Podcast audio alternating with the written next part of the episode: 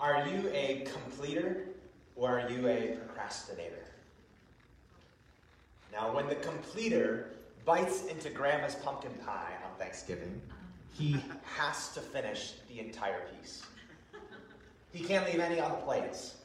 When there is a cliffhanger at the end of an episode, the completer has to watch the next episode. When the completer finishes his meal at the kitchen table, he can't leave any dishes in the sink. Has to clean them all right away. The procrastinator, when he returns from, the, uh, from a trip, he leaves his suitcase unpacked for days, if not weeks. When the alarm buzzes the procrastinator awake each morning, he strikes the snooze button like it's a whack a mole game. when the history teacher assigns a project to the procrastinator that's worth half of the class's grade, he waits until the night before to start it.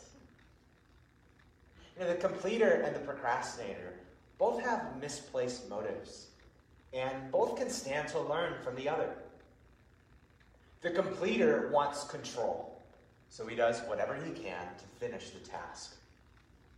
The procrastinator, on the other hand, wants comfort, so he does whatever he can to put off the task. Now, when there is nothing more that a completer can do to finish a task, he can stand to learn from the procrastinator's acceptance of waiting. Now, when the procrastinator does haphazard work because of how long he is delayed, he can stand to learn from the completer's diligence and responsibility. Ezra chapters 5 and 6 show us that God has the strengths, not the weaknesses, of both the completer and the procrastinator. He always finishes what he starts, and he is patient. He is never rushed, he's never frantic.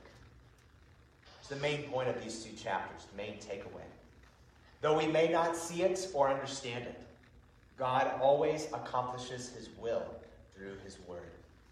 Though we may not see it or understand it, God always accomplishes his will through his word. Ezra chapters 5 and 6 show us also that the Israelites began to follow the call of Ephesians 5 1 to become imitators of God as beloved children, to have the strengths of both the completer and the procrastinator, not the weaknesses. And we want to do the same. As the Israelites, they, did, they should not delay in doing what God had called them to do. And they should trust God as they waited for his promises to unfold. So, just to bring us up to speed with where we've been so far in the book of Ezra, the Israelites returned to their homeland after being in exile for 70 years. Yet they, as they returned as a depleted nation, they returned and committed themselves to worship the. And this commitment, commitment led them to rebuild the temple in Jerusalem. This is where God made his presence known, and this is where God provided means to reconcile sinners to himself. Now, in this work, opposition arose to stop them. The people inhabiting the, the land delayed the reconstruction of the temple for almost 20 years. This is where our story picks up in Ezra chapter 5. Ezra 5 picks up during this time of delay. As we move through chapter 5 and 6, we'll see that during delays and oppositions, God speaks, God sees, God works, and God redeems. Those would be the headings as we move through these chapters. So, first, God speaks. Let's read just verses 1 to 2 of chapter 5. That's printed in your bulletins there. Verses 1 to 2 say, Now the prophets, Haggai and Zechariah, the son of Iddo, prophesied to the Jews who were in Judah and Jerusalem, in the name of the God of Israel who was over them. Then Zerubbabel, the son of Shealtiel, and Yeshua, the son of Jehozadak, arose and began to rebuild the house of God that is in Jerusalem. And the prophets of God were with them, supporting them. To read Scripture well, we have to immerse ourselves in the perspective of the original characters and audience. You've been with us on Wednesday nights, you know the importance of this. Now, many people read the Bible, and their first question is, What does this mean to me? Oh, instead, we should ask, What does it mean? And what does it what did it mean to them? And how does what it means apply to me? This is our pursuit of the original intent authors of Scripture. At this point of the story in the book of Ezra, the Israelites had already finished the foundation of the temple. And you might remember that this brought a mixed reaction at the end of chapter 3. Now, some people celebrated and were excited, and others who had saw the previous temple wept at the sight of this new foundation. As we read already, opposition to the people dwelling in the land um, stopped the work of the temple. This opposition came from people known as the Samaritans. And like we said, it delayed the work by almost 20 years. We see that happening in chapter 4. So, if we are to immerse ourselves in the perspective of this people at this point in the story, we should ask how did they feel during this time of delay? What did they do while the work was delayed? And we see these prophets in the picture.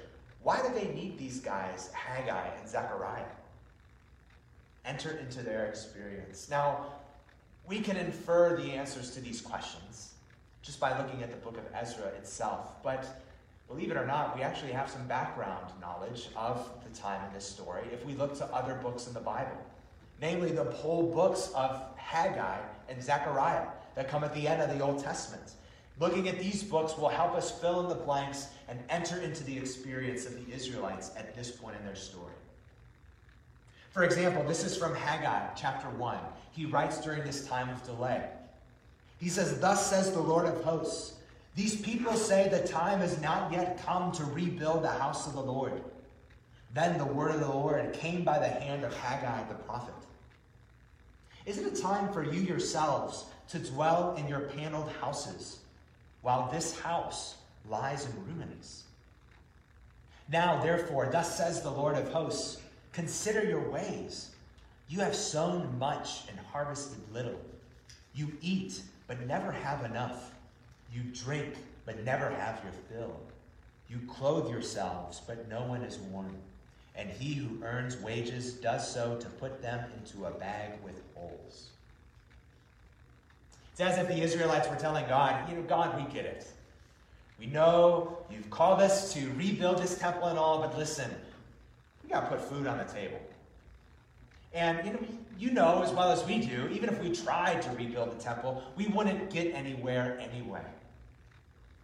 Well, God replied to them. He says, Guys, is, is that really the case?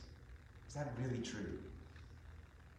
I see that you have plenty of time and money to work on your own houses.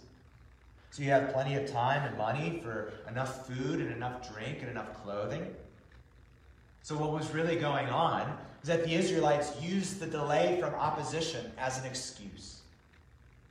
They used it as an excuse to distract themselves, to delay their obedience to what God had called them to do, and to do what they wanted to do instead. A recent book title, just in the title itself, is convicting. And it captures God's convicting word to these Israelites through Haggai. Title of the book is this Busy for Self, Lazy for God. Now, we throw around excuses all the time, just like the Israelites did in Haggai. Excuses for why we've delayed our obedience to God. You know, we talk about how hard it is to obey God. We talk about, you know, just, I would read the Bible, but reading the Bible is just so hard. I, I can't focus. I can't understand it. We talk about, you know, prayer. I, I, I know God's called me to pray, but I just don't know how. It's so hard. We talk about evangelism. I know God's called us and sent us out into the nations to be ambassadors for Christ. It's just so hard. I don't even know where to start. But at the same time, we'll work hard. We will make sacrifices. We will take risks for our own agenda and our own priorities. You know, we say we're busy.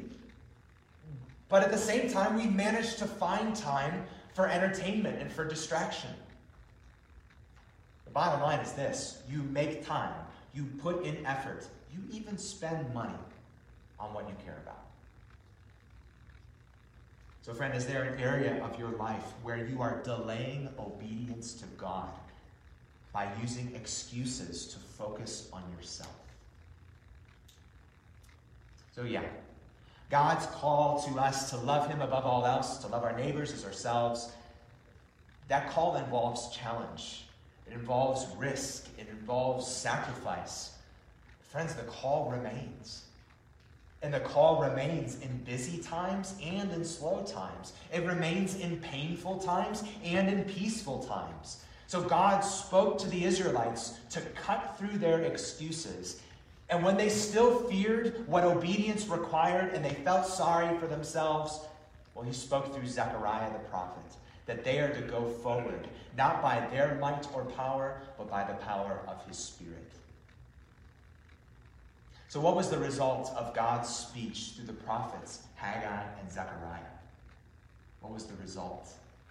Look at verse 2 of Ezra 5. It says, They arose and began to rebuild the house, and the prophets were there supporting them. This is what God did through the preaching of his word. That's why we emphasize it so much. We emphasize the preaching of the word because, as Ezra 5, verses 1 to 2 display, it is the principal way God awakens, equips, and supports his people. He does it through his word. My fellow Christians, we have entered the narrow gate to life by trusting in Christ alone and now walk along the way that Jesus says is hard by following him. So we have to ask will we truly listen to God's word as we walk on this way? Maybe start by reforming how you approach Sunday mornings. Sit under the preaching of God's word, ready to grow in the faith and grace and knowledge of the Lord Jesus. Sit under the word, ready for God to challenge you, ready for God to awaken you, to encourage you, to equip you, and then leave here with specific ways He has done that. Well, the Israelites boarded the train of obedience to God again, but opposition threatened to toss them off this train again. So let's pick up the story in verse 3 and we'll read through verse 17. At the same time, Tattenai, the governor of the province beyond the river, and Shethar Bozenai and their associates came to them and spoke to them thus Who gave you a decree to build this house and to finish this structure? They also asked them this What are the names of the men who are building this building? But the eye of their God was on the elders of the Jews and they did not stop them until the, the report should reach Darius, and that an answer be returned by letter concerning it. This is a copy of the letter that Tattenai, the governor of the province beyond the river, and Shethar Bozenai and his associates, the governors who were in the province beyond the river, sent to Darius the king.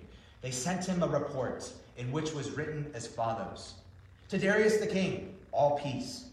Be it known to the king that we want the province of we went to the province of Judah to the house of the great God. It is being built with huge stones, and timber is laid in the walls. This work goes on diligently and prospers in their hands. Then we asked those elders and spoke to them thus Who gave you a decree to build this house and to finish this structure? We also asked for their names for your information, that we might write them down, that we, that we might write down the names of their leaders. And this was their reply to us We are the servants of the God of heaven and earth. And we are rebuilding the house that was built many years ago, which a great king of Israel built and finished. But because our fathers had angered the God of heaven, he gave them into the hand of Nebuchadnezzar, king of Babylon, the Chaldean, who destroyed this house and carried away the people to Babylonia. However, in the first year of Cyrus, king of Babylon, Cyrus the king made a decree that this house of God should be rebuilt and the gold and silver vessels of the house of God, which Nebuchadnezzar had taken out of the temple that was in Jerusalem and brought into the temple of Babylon, these Cyrus the king took out of the temple of Babylon, and they were delivered to the one whose name was Sheshbazzar, whom he had made governor. And he said to him, Take these vessels and go and put them in the temple that is in Jerusalem, and let the house of God be rebuilt on its site. Then this Sheshbazzar came and laid the foundation of the house of God that is in Jerusalem. And from that time until now, it has been in building, and it is not yet finished. Therefore, if it seems good to the king, let search be made in the royal archives there in Babylon to see whether a decree was issued by Cyrus the king for the rebuilding of this house of God in Jerusalem. And let the king send us his pleasure in this matter. So we'll just recap what's been going on here. So God spoke to the Israelites and they got back on the train of obedience. You can imagine they were probably energetic and enthusiastic. So, all right, we're back on the train. Let's go. We're ready. Let's finish this work. But not so long after, a new contingent of opposition threatened to disrupt their obedience and deflate their enthusiasm. Now, instead of the inhabitants of the land opposing them, this time official government representatives threatened them. And they veiled their threats through intimidating questions, such as Who gave you a decree to finish this work? Who are the names of your leaders? A little bit of historical background the Persian Empire at this time experienced revolts throughout its territories. So these government officials probably looked at the structure emerging in Jerusalem and thought that it posed a new threat of revolt. So they asked investigative questions to prepare the way of squashing a new rebellion. When was the time that you felt most joyful and energetic for the Lord? I wonder when that time was. Maybe it was when you first trusted in Christ for salvation. Maybe it was another portion of your life that's just God revived your heart and gave you a new energy for obedience and hunger for Him. When was that time? And the, the next question is what took it away? What took that time away? We thank God that the level of our faith does not save us, rather, the object of our faith saves us. Jesus saves, not how much we believe in Jesus. But as we follow Jesus and listen to God's voice by reading his word and hearing his word preached, we should know that other voices will seek to take us away. Other voices will vie for our allegiance, our attention, and our affections. Your flesh will entice you with the desires of your old life, tell you that you are missing out. The world will distract you, weigh you down, call you oppressive, call you hypocritical. The devil will bring up your past and accuse you before the Father. The Bible calls us to stand firm against these voices and assures us that we have hope when we face these voices. We see that in the Israelites. What happened to these Israelites after this new threat spoke to them? Before we get how they responded, look at verse 5. Verse 5 assures us that they will make it through this threat. It says, But the eye of their God was on the elders of the Jews, and they, the, the, the opposers, did not stop them until the report should reach Darius and that an answer should be returned by letter concerning it. So, in their time of delay, God spoke to stir their obedience, and here God sees all of their troubles. He sees them and all of their troubles. It's interesting that Ezra tells us the truth that God looked out for them before he discloses the specific way they responded to opposition. So this tells us that it, their wisdom and their eloquence, that's not what protected them. How well they spoke, how well they responded, how well they could think on their feet, that's not what protected them. God protected them. So with that in mind, now we can look at how they responded in verses 11 to 16. Look at these verses. These verses come in the context of this governor's letter to the king. This guy Tattenai and his crew told the king about the pointed questions they asked the Israelites. And the Israelites' response begins in verse 11. So we see they made a big deal, not of themselves, but of God. They had humility in their relationship with God, called themselves servants. They recognized that God was not just the local deity of Jerusalem. That's what the foreigners around them thought God was. No, they knew that God is the God of heaven and earth. Look at verses 11 to 16. You see that they were obedient first and foremost to God, not to people. They knew the truth about what the God of the universe had called them to do and what the God of the universe had done in the past. They knew that he had called them to build a temple, and they knew that disobeying his call is wrong and it has consequences. In this response, also, we see that they knew God provided for what he commanded them to do, he made provisions for it. So, what was the secret sauce to the Israelites' faithful, bold, and wise response? Well, they continued to listen and focus on God's voice, not man's voice. Remember that the truth that God saw them and cared for them came before their response. Remember that Haggai and Zechariah, the prophets, were there to support them and to remind them of the truth of God's promise to them. So, as these threatening words from governing officials rang in their ears, God's word rang louder. Words like those from Zechariah chapter 8, where God tells them, I will save you, and you shall be a blessing. Fear not, but let your hands be strong. I wonder, you think of those words from Zechariah, if they truly listened and held on to a promise like that, they lived like it was true, like it was real, it would make them bold. It would make them confident. It would make them humble, discerning, and wise, so that they could follow God faithfully among the threats and opposition and temptations from the world. And that's exactly what happened. Friends, today, know the truth and promises of God from the Word, such as God sees you, God knows you, God loves you, God has saved you through Christ, God has sealed you with the Holy Spirit. Ask God to drill down the truth so deeply in your heart that it becomes the foundation to how you respond to every circumstance even opposition.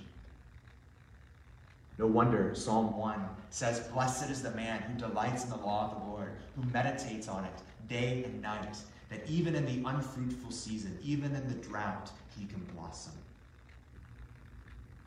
So, in the time of delay, God spoke to awaken and revive and support his people. And he saw them as they faced even more opposition. In third movement of these chapters, God worked to turn curses into blessings.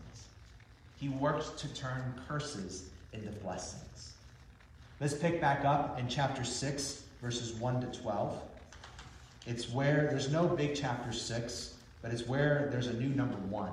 So at the bottom of the second page, where it says, Then Darius, then Darius the king made a decree, and search was made in Babylonia in the house of the archives where the documents were stored. And in Ecbatana, the citadel that is in the province of Media, a scroll was found on which this was written a record. In the first year of Cyrus the king, Cyrus the king issued a decree concerning the house of God at Jerusalem. Let the house be rebuilt, the place where sacrifices were offered, and let its foundations be retained. Its height shall be 60 cubits and its breadth 60 cubits with three layers of great stones and one layer of timber. Let the cost be paid from the royal treasury, and also let gold and silver vessels from the house of God, which Nebuchadnezzar took out of the temple that is in Jerusalem and brought to Babylon, be restored and brought back to the temple that is in Jerusalem, each to its place. You shall put them in the house of God. Now, therefore, Tattenai, the governor of the province beyond the river, Shethar Bozenai, and your associates, the governors who are in the province beyond the river, keep away. Let the work of this house of God alone. Let the governor of the Jews and the elders of the Jews rebuild this house of God on its site. Moreover, I make a decree regarding what you shall do for these elders of the Jews for the rebuilding of this house of God The cost is to be paid these men in full and without delay from the royal revenue, the tribute of the province from beyond the river. And whatever is needed bulls, rams, or sheep for burnt offerings to the God of heaven, wheat, salt, wine, or oil, as the priests at Jerusalem require. Let that be given to them day by day without fail, that they may offer pleasing sacrifices to God of heaven and pray for the life of the king and his sons. Also, I make a decree that if anyone alters this edict, a beam shall be pulled out of his house, and he shall be impaled on it, and as his house shall be made a dunghill. And that God who has caused his name to dwell and there overthrow any king or people who shall put out a hand to alter this or, dis- or to destroy this house of God that is in Jerusalem. I, Darius, make a decree. Let it be done with all diligence. I'm going to recap what's been going on here again. The Israelites claimed that they had legal grounds to rebuild the temple because of a decree of a previous king, this guy called Cyrus. Now, the governor of their province asked the current king to verify this claim. So, King Darius, the current king, researched and found that the Israelites told the truth. Cyrus did give this decree. Think about it. The Israelites could have told a different story than what they told. Could have told a different story to their accusers. But they stuck with the truth. God calls us to do the same, to reflect the God of truth by being relentlessly truthful. We see Darius took action. He told the officials who wrote to him to keep away from the work to rebuild the temple. He understood that they were the biggest threat to its completion. So Darius fully funded the rebuild project and said they should have whatever they needed to complete it without fail and without delay, whether it was materials for sacrifice or whether it was materials for the building. And this was more than lip service we see at the end of uh, Darius's letter. He enforced this edict by threat of brutal capital punishment. Now, what's the point of all this? Chapter 6, verses 1 to 13, Darius's letter. Well, Darius did what he should have done. You know, the king should honor the law. The king should honor and carry out the rights of his citizens. But like Cyrus before him, Darius acted out of self interest. You notice that he, he wanted this to be done so that people could pray for his success and his son's success. He did it to keep the peace. He did it to keep Israel's God at bay. So the true hero is the one who is behind the scenes God Himself. God worked in His sovereign power and plan to use the opposition against His people to bless His people. Think about this. If the governor, this Tatnai guy, and his cronies never threatened the Israelites and inquired of the king to investigate them, then the Israelites would have never received the king's support, funding, and protection. If they hadn't received opposition, they wouldn't have received that help from the king. God turned the opposition into blessing. We sang this line earlier You fearful saints, fresh courage take. The clouds you so much dread are big with mercy and shall break in blessings on your head. The clouds of opposition that threatened the rebuilding of the temple actually turned out to secure the completion of the temple. Do we notice the Israelites' resilience to listen to God's word in the face of threat and opposition? And here, their faith was well founded. I wonder though, if we were in the Israelites' shoes, or their sandals, probably, how would you have responded to these new threats and opposition? How many of us would have sulked in pessimism and self pity and say, you know, this kind of stuff always happens to me? As soon as things start going well, the rug gets pulled out right from under me. How many of us would have moaned in despair and hopelessness and focus on all that stands against us and forget the one who stands for us.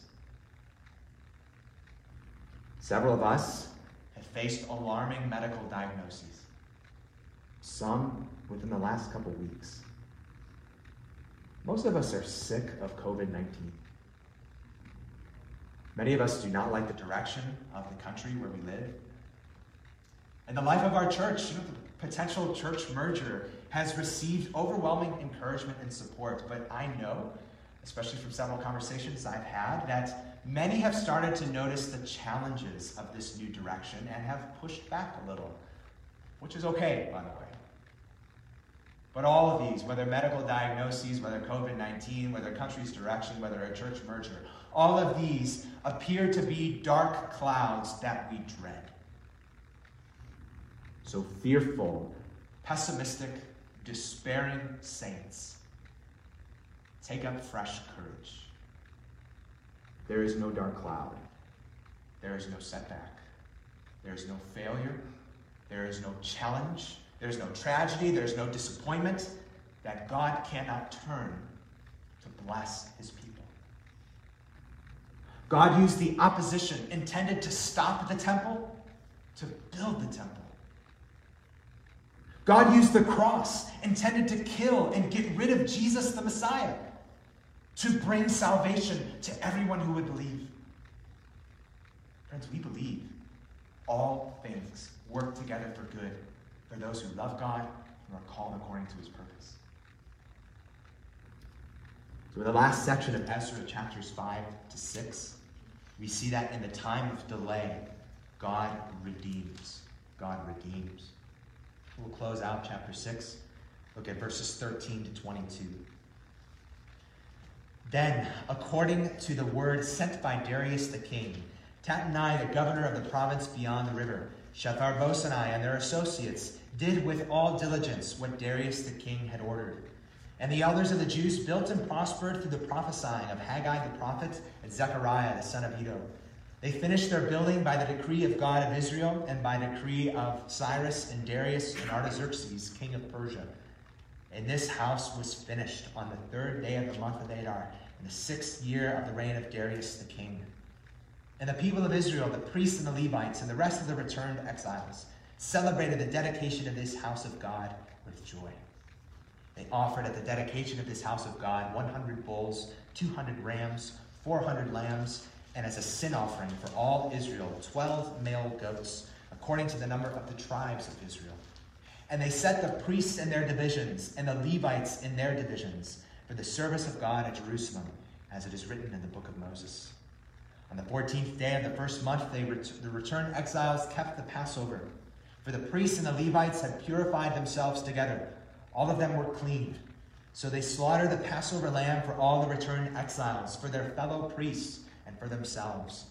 It was eaten by the people of Israel who had returned from exile and also by everyone who had joined them and separated himself from the uncleanness of the peoples of the land to worship the Lord, the God of Israel.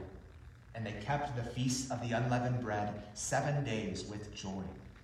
For the Lord had made them joyful and had turned the heart of the king of Assyria to them, so that he aided them in the work of the house of God, the God of Israel. So, from the time God called them to action through the prophet Haggai to the time the work of the temple was completed, it's just about four years, a little over four years. This rebuilding project took faith. We've seen already, it began in hard times, it had small beginnings, and it endured ominous investigations and threats. But now the work was done. So the governor and the officials who investigated the Israelites ended up diligently carrying out the king's decree not to get in the way and to give them everything that they needed to finish the work. The elders of the Israelites, the lesser leaders of Israel, they took up the work and they finished it. We see that prophets supported them, as did earthly kings, but we see also God was the ultimate reason they finished the work. So after they completed the temple, they dedicated it. They celebrated the feast of the Passover and unleavened bread. just in the last couple paragraphs of chapter 6, there are a few details we should notice. First detail is that the dedication of the second temple was puny compared to the dedication of the first temple, the temple that Solomon built in 1 Kings. Look again at verse 17 here. We get some stats about the number of animals sacrificed. At the dedication of Solomon's temple in 1 Kings, you know how many animals they sacrificed? Try 22,000 oxen and 120,000 sheep. Boy, this is a far cry from what they once were.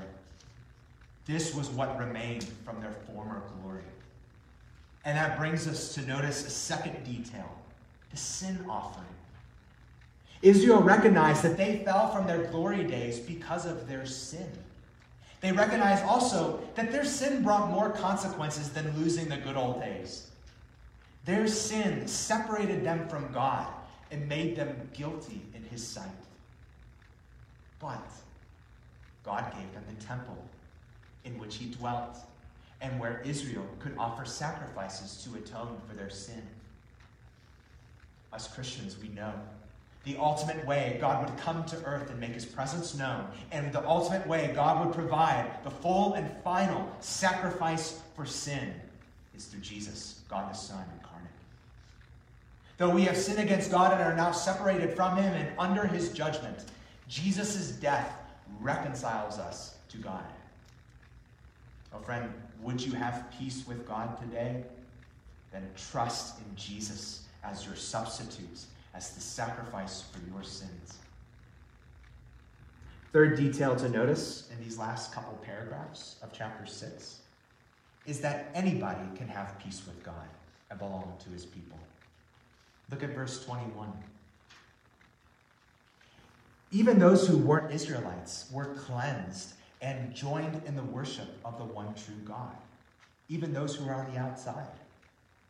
Last week, we saw that the Israelites wouldn't let outsiders partake in their work to rebuild the temple. But here in chapter 6, verse 21, it tells us that this wasn't because there was no hope for the outsider. No, God has always had a heart for the outsider. Whether it was Rahab, the Canaanite prostitute in the book of Joshua, or Ruth, the Moabite woman who used to worship pagan gods. Still today, God is in the business of bringing outsiders to himself, of granting them repentance and new life. Jesus said, Whoever comes to him, he will never cast out. So know today, if you do, uh, do not have peace with God, you are not beyond his reach. God has a heart for the outsider. And beyond these small details in the closing paragraphs of chapter 6, there is something that comes out and shines the brightest. And that's joy. See the repetition of that throughout this section? Verse 16, they celebrated the dedication of this house of God with joy. Verse 22, and they kept the feast of the unleavened bread seven days with joy. For the Lord had made them joyful and had turned the heart of the king of Assyria to them, so that he aided them in the work of the house of God, the God of Israel. You might know Bible background knowledge. The Passover commemorates God delivering Israel from Egypt. And through Jeremiah and other prophets, God warned of exile. But he also promised a greater exodus that would surpass the former one. These celebrations here in Ezra 6 at the rebuilt temple, they celebrate a new Exodus. But they anticipate a greater one still. One where God will deliver his people not from their human captors, but from their captivity to sin. Many of the Israelites in Ezra 6, we remember, wept at the sight of the uh, new temple's foundation. But now we read here at the end of Ezra 6, there's no sign of weeping, only joy. These were people who were once held captive, who were once hopeless, who were once sinful, but now they're restored. Now they are joyful. Now they are forgiven. Friends, all because God redeems. God redeems. If they had reason for joy for what God had done for them, we have more. If we have doubts about what remains unfinished and uncertain about our lives and the world around us, let this moment of joy here at the completed temple spur us on to obey the word and trust that God will finish what he has started. He will sanctify us completely. He will make all things new, and he will bring us into his presence where there is fullness of joy. Let's pray.